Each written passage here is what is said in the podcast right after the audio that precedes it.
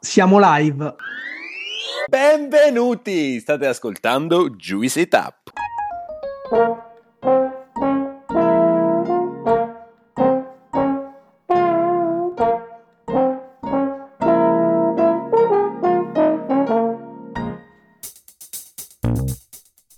Siamo Gianluca, Alessandro e Claudio, tre amici che si sono conosciuti ai tempi dell'università a Pollenzo. Siamo molto diversi tra noi, ma condividiamo una grande passione per l'enogastronomia, per tutto o quasi tutto ciò che è edibile e potabile. Una di quelle amicizie costruite tra piatti di pasta e bottiglie di vino.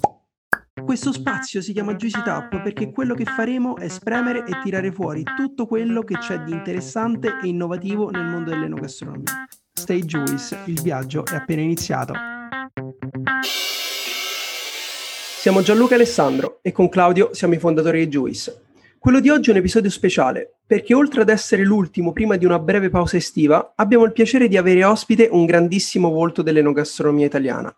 Oggi abbiamo con noi Lido Vannucchi, fotografo molto conosciuto nel mondo della ristorazione, che è stato in grado di portare questo stile di fotografia ad un livello che in pochi hanno raggiunto. Che piacere averti qui. Ciao Lido, benvenuto su Juicy Tap. Grazie di avermi invitato a questa bellissima vostra iniziativa. Un super piacere, piacere tutto nostro. Io come sempre nelle nostre interviste ti chiederei di, di, presentarti, quindi chi è Lido Vannucchi, se ci racconti anche un po' le tue origini e le esperienze che hanno caratterizzato il tuo percorso.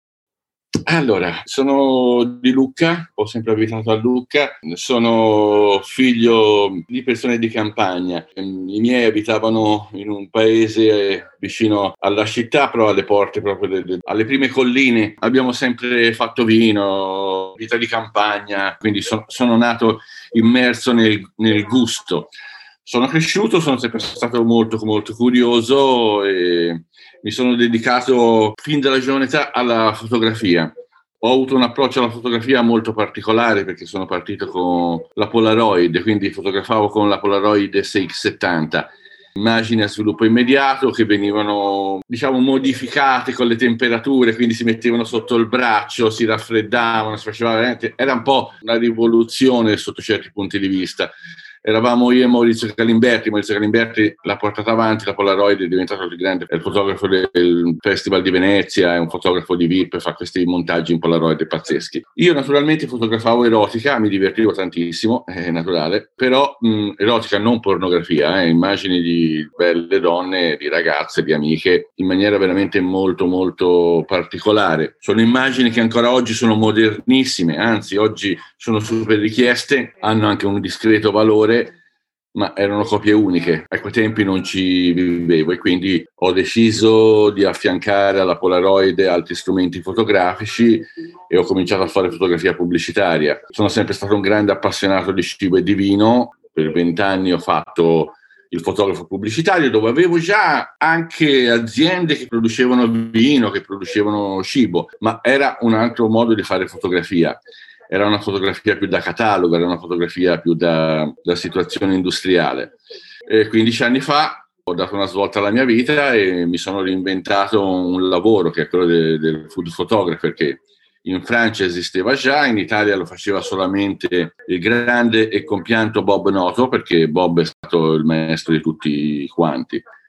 Ho avuto la possibilità di diventarne amico, abbiamo fatto un bel po' di cose assieme e poi dopo lui ci ha lasciato e questo mestiere lo facciamo veramente in pochi. Usare la macchina fotografica con un piatto davanti è semplicissimo, un piatto può essere paragonato a una bottiglia di vino, a un paio di scarpe, non è un problema. È quello che proprio devi trasmettere e le storie che devi far emergere, sia per un vino che per un'azienda che produce vino o che produce cibo, quindi un ristorante, è fondamentale una narrazione, dobbiamo portare fuori un messaggio, è quello, è quello che cerco di fare tutto lì, sono una persona molto curiosa, ho viaggiato molto, sono uno che mangia per, per, per passione e fotografa quando ho qualcosa da dire, altrimenti sono istantanee. Devo dire che sono molto molto contento di fare questo episodio perché un po' come tutta quanta la, la, nostra generazione siamo un po' figli di Instagram e quindi figli di questa cultura dell'immagine e parlare di fotografia nel mondo dell'enogastronomia che se vogliamo è l'ambito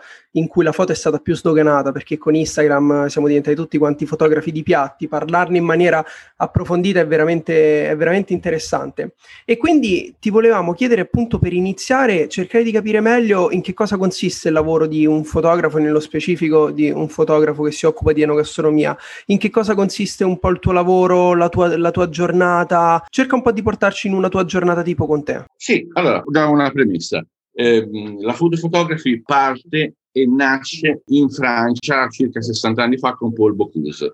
Paul Bocuse idea, eh, mette mh, su strada un concorso internazionale di cucina che è il Bocuse d'Or e crea praticamente il primo sistema di comunicazione veramente importante per un ristorante e per la gastronomia di una nazione e di un territorio. Quindi persona molto intelligente, pensava a cucinare ma pensava anche a fare comunicazione e crea il Bocuse d'Or. Il Bocuse d'Or è questa manifestazione importantissima dove tutte le nazioni del mondo partecipano e creano, devono creare dei piatti, li devono raccontare e forma una squadra che è fatta da un cuoco, da un preparatore, da un sous chef e da un fotografo. Quindi per la prima volta un fotografo entra nelle cucine dei ristoranti diventa l'assaggiatore, diventa colui che fotografa, si interfaccia col cuoco ne ascolta tutto, cerca di portare, di fotografare e di portare fuori dal ristorante delle immagini che parlano di quello che si sta mangiando, di quello che si sta facendo. La mia giornata tipo è, è, è questa, è quella praticamente, io di media faccio 180-200 ristoranti l'anno, si lavora se Dio vuole moltissimo, eh, si lavora in tutta Italia e non solo, si arriva di buon mattino, si fa una chiacchierata col cuoco, col ristoratore, si cerca di capire una filosofia produttiva, si cerca di capire cosa vogliamo raccontare, quali sono le peculiarità, che tipo di cucina fanno, che tipo di, di messaggio vogliono far passare. Una volta fatto tutto questo, che ci può volere da un'ora, due ore, io un ristorante non so certe volte come si possa giudicare un, un piatto o un ristorante sedendosi un'ora, un'ora e mezzo, due a un tavolo senza conoscere nient'altro. Anche la critica stessa, che mh, per l'esperienza si fa anche critica gastronomica, non so come si possa fare critica gastronomica, ci sono de- delle persone bravissime e, competentissime, ma oggigiorno ormai si, tutti si cimentano in, in consigli e mh, parlano di cibo, ma non so io come veramente si possa fare senza poterlo conoscere da, da, da dietro alle quinte. E questo lo facciamo solamente noi fotografi e qualche raro, raro, raro giornalista che ha voglia di entrare nel profondo. Certe volte noi si vive un ristorante dalle 8 alle 9, alle 10 ore, certe volte io mi rinchiudo un ristorante. Con Crippa in cucina ci passavo anche 14-15 ore. Riesci a capire cose che altrimenti è impossibile.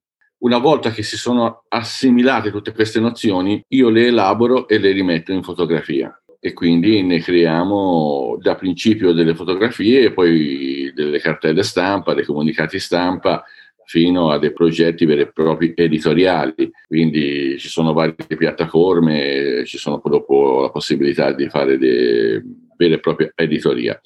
Quindi prima si cerca di capire, un fotografo professionista è colui che ha qualcosa da raccontare, non qualcosa da fotografare. Qualcosa da fotografare lo dice Instagram, sono istantanee, le fotografi per un ricordo. Instagram ha preso il posto della vecchia Instamatic della Kodak, macchinine che facevano, c'era la nuvoletta quando c'era il nuvoloso, c'era il sole, c'era la pioggia quando era brutto tempo, impostavi il simbolo e portavi a casa una, un'immagine bella, brutta, sfocata, ma era un'immagine che ti ricordava un viaggio, un'emozione, un compleanno. Quello è un Instamatic. Noi facciamo qualcosa di diverso, non di migliore o di peggiore, qualcosa di diverso è un po' quello che ha fatto Toscani con i Benetton, che ha fatto Aldo Fallai con Armani. Cerchiamo di, di portare filosofie di vita, di, di, fare narrazione, di fare storytelling, come si dice oggi, di raccontare un qualcosa che sta dietro a un piatto. Per quale motivo si arriva a questo piatto? Tutto qua. Ma se dovessimo andare proprio nello specifico, quindi food photography, potresti raccontarci anche in modo tecnico nella risposta a questa domanda dall'A alla Z come si fa a fotografare un piatto, un vino, anche un volto, perché ho visto che tra i tanti tuoi scatti tu fotografi anche chef o produttori. Sì, sì, no, no sono sicuramente un, un, un buon ritrattista, mi piace molto la persona. Quindi sulle persone cerco di capirle, cerco di, di, di capire quello che hanno da dire con i tratti somatici, cerco la luce migliore, se c'è una luce ambiente, sfrutto la luce ambiente, altrimenti ricreo con i flash una luce che, sia, che mi descriva alla perfezione, che mi disegni quell'immagine che mi sono prefigurato. E I piatti, ripeto, parlo all'infinito, certe volte in maniera quasi patologica, perché prima ho bisogno di capire. Proprio un piatto si fotografa da prima in cucina la preparazione, poi si porta sul set, si discute dell'impiattamento, si decide se l'impiattamento è quello giusto, se si può fare di meglio e tutto quanto, perché chiaramente a uno chef quando gli metti di fronte un piatto da lui creato, ogni scarafone è bella mamma sua, poi quando glielo fai vedere a monitor e ti ci metti a parlare e c'è un filtro, quindi non è più il piatto immediato, ma lo vedi tramite una fotografia, lo vedi come le luci come ci hanno interferito e tutto quanto, le prospettive cambiano.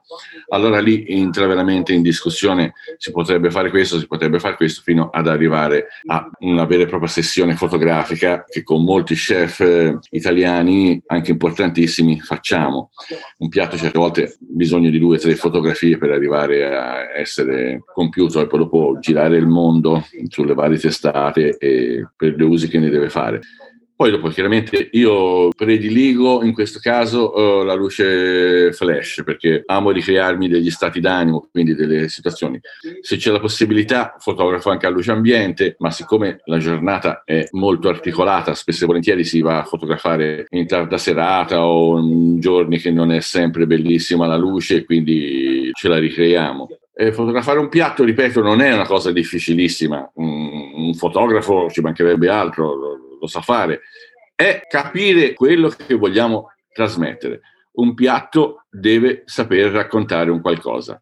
Non serve una buona fotografia, ma serve un buon racconto. Quindi macchina fotografica, io fotografo generalmente con un sistema Canon e un sistema Fuji, Hasselblad qualche volta e per il resto flash pro foto sia portatili che alla luce corrente e niente, si fotografa un ristorante, si entra la mattina, si fa una chiacchierata, poi si fanno i ritratti, si fanno i piatti, si fa la materia prima, si fa fotografia di interni, fotografia degli esterni, fotografia del territorio, se c'è caratterizzato da un territorio. Generalmente in un ristorante ci si sta dalle 7 alle 8, alle 9 ore per produrre un 100, 150, 200 immagini che sono il racconto in un giorno. Poi generalmente noi si fa una sorta di abbonamento, quindi creiamo dei rapporti di collaborazione fissi, andiamo 4-5 volte l'anno in un ristorante e a fine anno abbiamo veramente tutto, lo stesso anche per le aziende di vino, facciamo mm, momento vendemmia, momento imbaiatura, momento campagna e riposo, momento cantina, imbottigliamento, facciamo veramente di tutto fino a portare il vino fuori in una situazione e creare proprio delle immagini ad hoc, perché il mondo di Instagram richiede sempre più immagini più professionali e non richiede solamente immagini fatte con cellulari e così in fretta e furia. Alcuni profili sono veramente di altissimo, altissimo livello, quindi è un po' questa la nostra giornata. of matter. Lido, se c'è un fil rouge, diciamo, in tutto questo racconto che ci hai fatto è l'idea di raccontare un piatto, una storia. E proprio quando parlo di racconto enogastronomico mi viene in mente che sì, l'immagine è importante, ma a fianco a quello c'è anche sempre una penna, c'è un testo, c'è un racconto. Sarei curioso di sapere in che maniera tu lavori poi con la persona nel caso di una, magari un articolo su una rivista o, o, o di un pezzo con la persona che poi va a mettere in parole le tue immagini e quel racconto. C'è e uno scambio di idee oppure le due cose sono distaccate e poi perché si rifanno allo stesso racconto prendono un senso ne- nell'insieme? Allora, l'editoria in Italia funzionava fino a pochi anni fa così.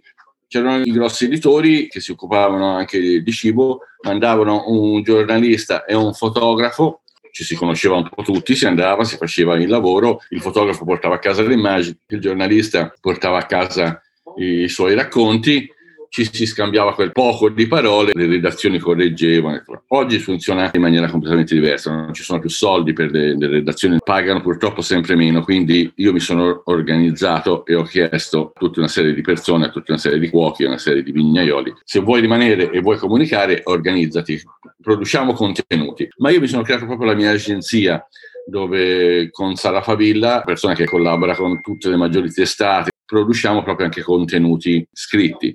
Quindi lei viaggia con me, assiste alle chiacchierate, assaggia, perché quello che deve fare un fotografo di food è anche quello di mangiare è imprescindibile, di assaggiare e di capire quello che ci sta dietro. Quindi io per molti anni ho lavorato anche per molte, molte guide, naturalmente sono un palato molto allenato, ho cercato di mangiare e di imparare con grandi esperti mi sono fatto sicuramente un grande, immenso palato sia nel vino che nel cibo e per poter parlare in maniera coerente e professionale con tutti, con qualsiasi persona e con qualsiasi chef. Quindi sì, con la persona che poi scrive c'è veramente un rapporto di, di, di massima, massima intesa.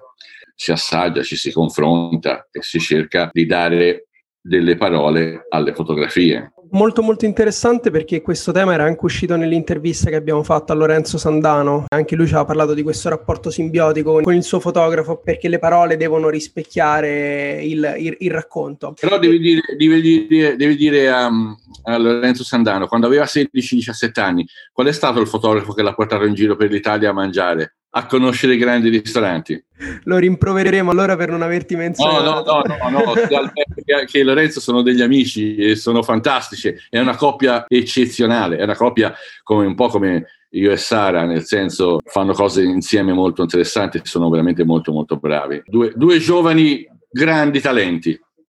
Bene, bene. Ho una curiosità prima di andare, di andare avanti. Scorrendo un po' i tuoi lavori, il, il, tuo profilo di Instagram, mi sono accorto che c'è un bel contrasto tra il colore, le immagini a colore e il bianco e nero. E eh. mi sono accorto che il bianco e nero però riguarda sempre di più ritratti, paesaggi e quasi mai, e quasi mai il cibo. Ci puoi raccontare anche dell'editing dopo che la foto viene fatta, diciamo la, la chiave di lettura che tu decidi di dare alle foto che scatti? Sì, allora, naturalmente scattiamo veramente tante immagini. Ci sono due persone che fanno editing, eh, una lavora con me da 18 anni, l'altra con me da 10, quindi conoscono esattamente la nostra filosofia, sono coloro che poi si occupano anche di tutta la post-produzione, di tutto l'archivio e, e tutto quanto, perché devo dire che una delle cose importanti che mi caratterizza è anche un archivio praticamente immenso ormai. Eh, si parla di qualche milione di fotografie sul cibo, sui vigneti, sul vino italiano, quindi è veramente un, un qualcosa di, di, veramente importante. Credo che il, il 70% dei vigneti italiani il 40-50% dei vigneti francesi e sloveni e, e tedeschi li averli fotografati quasi tutti. La situazione italiana è praticamente, non dico al 100% perché insomma è, è, è impossibile, ma un buon 80-90% è completamente quasi tutta fotografata. Bianco e nero racconta benissimo gli stati d'animo, racconta benissimo i luoghi, racconta benissimo le persone, racconta un po' peggio i piatti. I piatti sono un pochino più trasversali. Un ritratto a volte quando è fatto da un professionista non è per tutti. Un ritratto è anche veramente un qualcosa di molto intimo e di molto alto. Un piatto deve essere anche alla portata di tutto, devono sapere tutti. Poi non ti nascondo che in alcune ricerche e in alcune situazioni fotografiamo anche in bianco e nero i piatti. Per dire, con Crippa abbiamo fatto tanti esperimenti di piatti in bianco e nero, con Cristiano Tomei anche, con Terry Giacomello anche, però bisogna partire da dei piatti che parlano veramente un linguaggio altissimo e allora lì ti puoi sbizzarrire. Altrimenti dobbiamo essere un pochino più pop, quindi un piatto deve sapersi raccontare e deve arrivare alla pancia di tutti. Lido, ci stai facendo fare un bellissimo viaggio. Ora io faccio una piccola deviazione questa è una mia personalissima curiosità, eh, perché prima ci hai parlato del fatto che tu fossi inizialmente un fotografo ehm, erotico, no? Eh, sviluppavi fotografia erotica. E hai fatto bene anche a sottolineare la differenza tra eh, erotica e pornografica, no? Ti, per capirci, Tinto Brass e Riccardo Schicchi. Ti chiedo, ci sono degli aspetti in comune tra la fotografia erotica e la food photography e se sì, quali sono? La bellezza e, e, e la goduria, no? Nel senso, da una parte la gioia di fotografare un corpo femminile e di dargli dei, dei, dei volumi, di, di, delle armonie.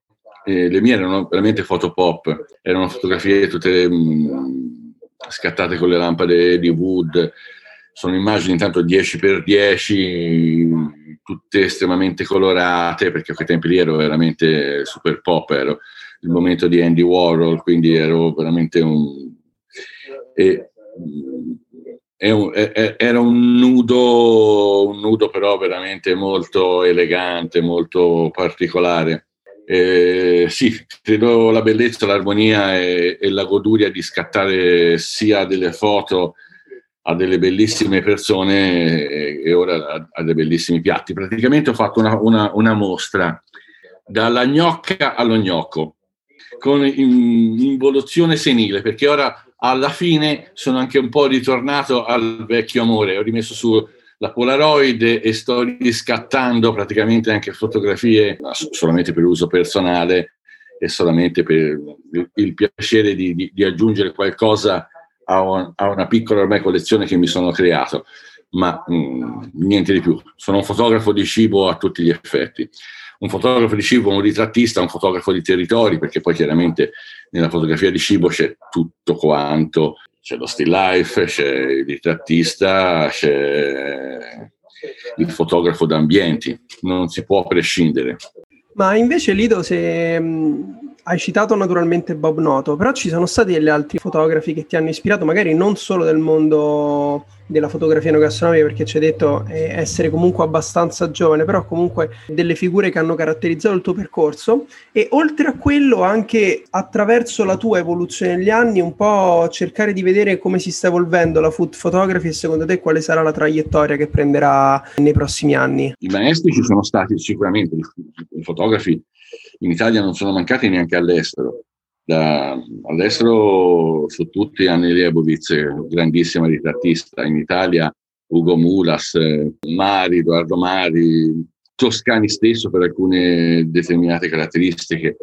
Io sono particolarmente, particolarmente affascinato e conosco molto bene il mondo di Aldo Fallai e di Peter Lindenberg, Avedon, che per la moda hanno fatto veramente delle cose incredibili, nel senso hanno dato la possibilità agli stilisti di inserire i loro abiti in contesti, quindi hanno vestito la moda di sapore e di contenuti, li hanno saputi inserire nel mondo. È un po' quello che dobbiamo fare noi fotografi di food, cioè entrare a volte nell'alta alta cucina, cosa, abbiamo fatto?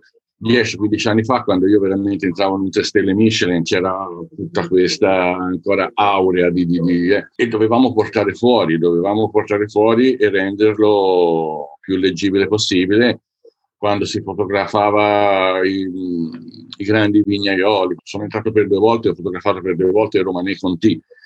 La prima volta sono entrato che avevo veramente timore, reverenza la prima volta che sono andato a Parigi a fotografare un 3 stelle parigino importantissimo, Bernardo Cavot, ho letto il menù.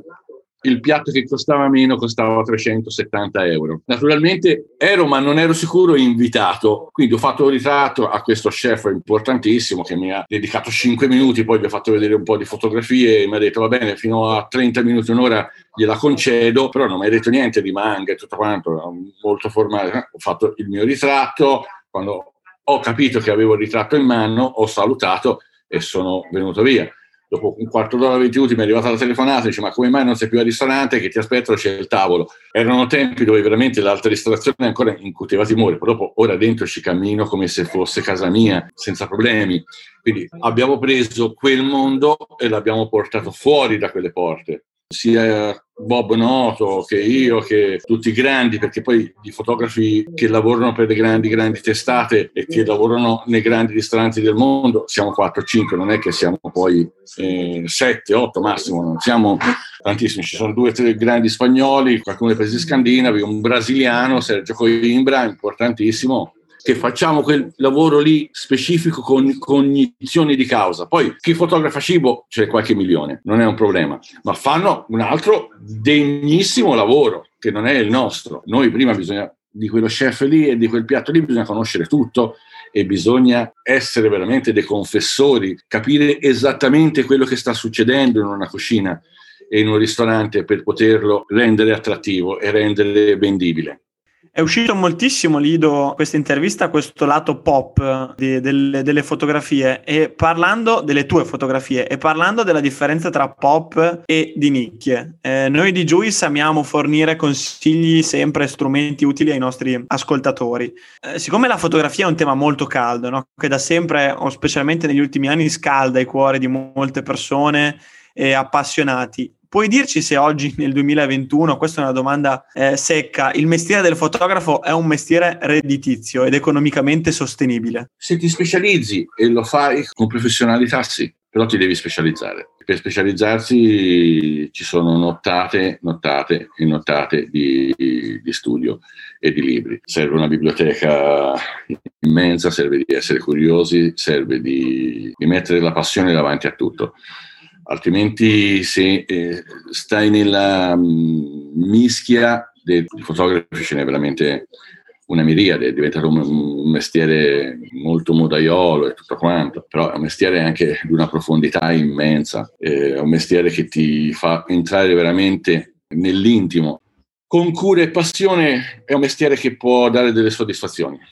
Devo dire che poi lo spessore e la profondità di un'immagine fatta con questa passione, questa attenzione, questa voglia di scoprire si vede.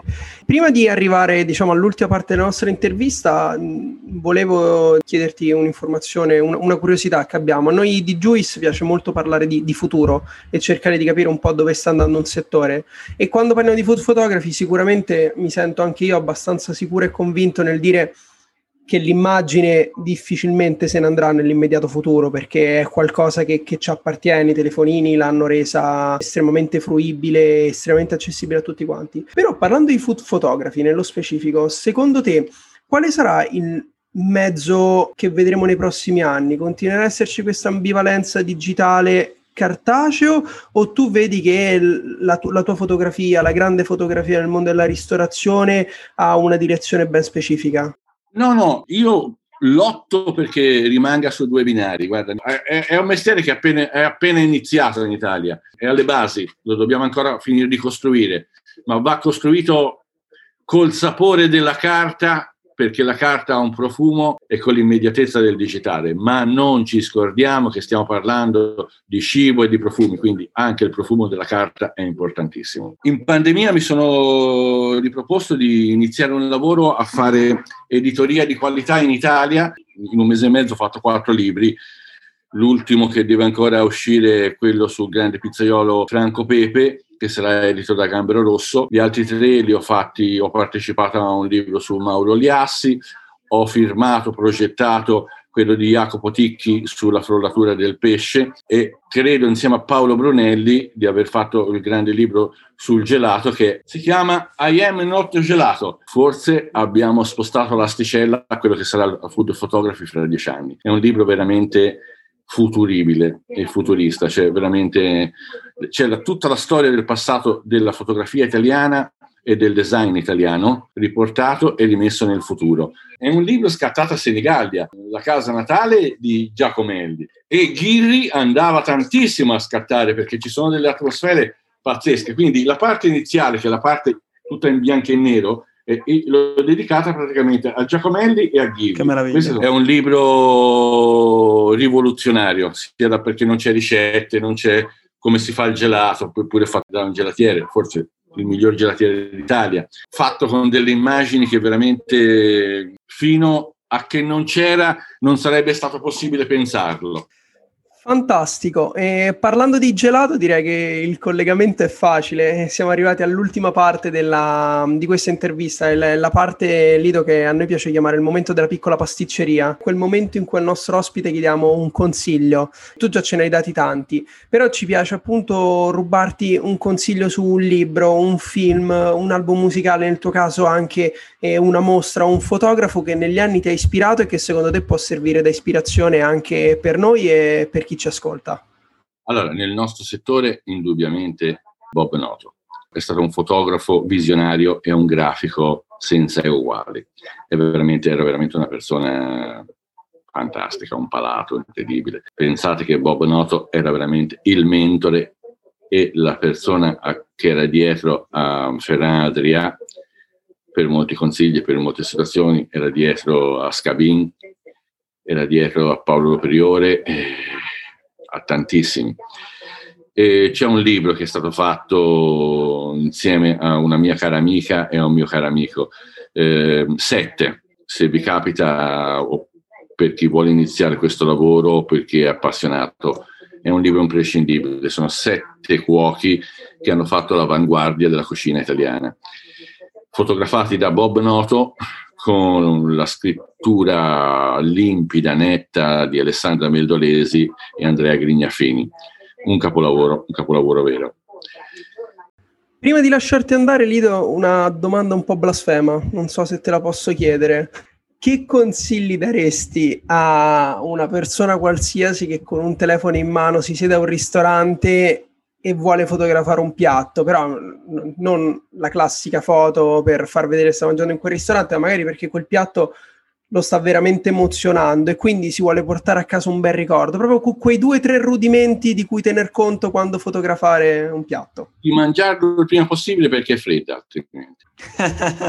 D'accordissimo. Sì, perché mh, spesso e volentieri ho visto fare dei danni incommensurabili, nel senso piatti fotografate talmente male, talmente con tanta sciatteria che risultavano veramente depressi. Eh, credo che un piatto o l'opera di una persona meriti qualcosa di più. Altrimenti, se no, oggi c'è l'iPhone, l'ultima versione, Oppo, l'ultima versione, una buona luce ambiente, un, la tecnologia è andata molto avanti, non si può negare, creano ottime fotografie di fare 4-5 fotografie da 4-5 punti diversi, di vista diversi, non usare luci artificiali, ma cercare il più possibile le luci finestra, le luci un pochino più morbide, perché i contrasti netti rovinano un po' il tutto, di scattarne 5 o 6, di, di vedere un attimino qual è quella che è la migliore ci sono delle, delle, persone bravissime a scattare con i cellulari, hanno creato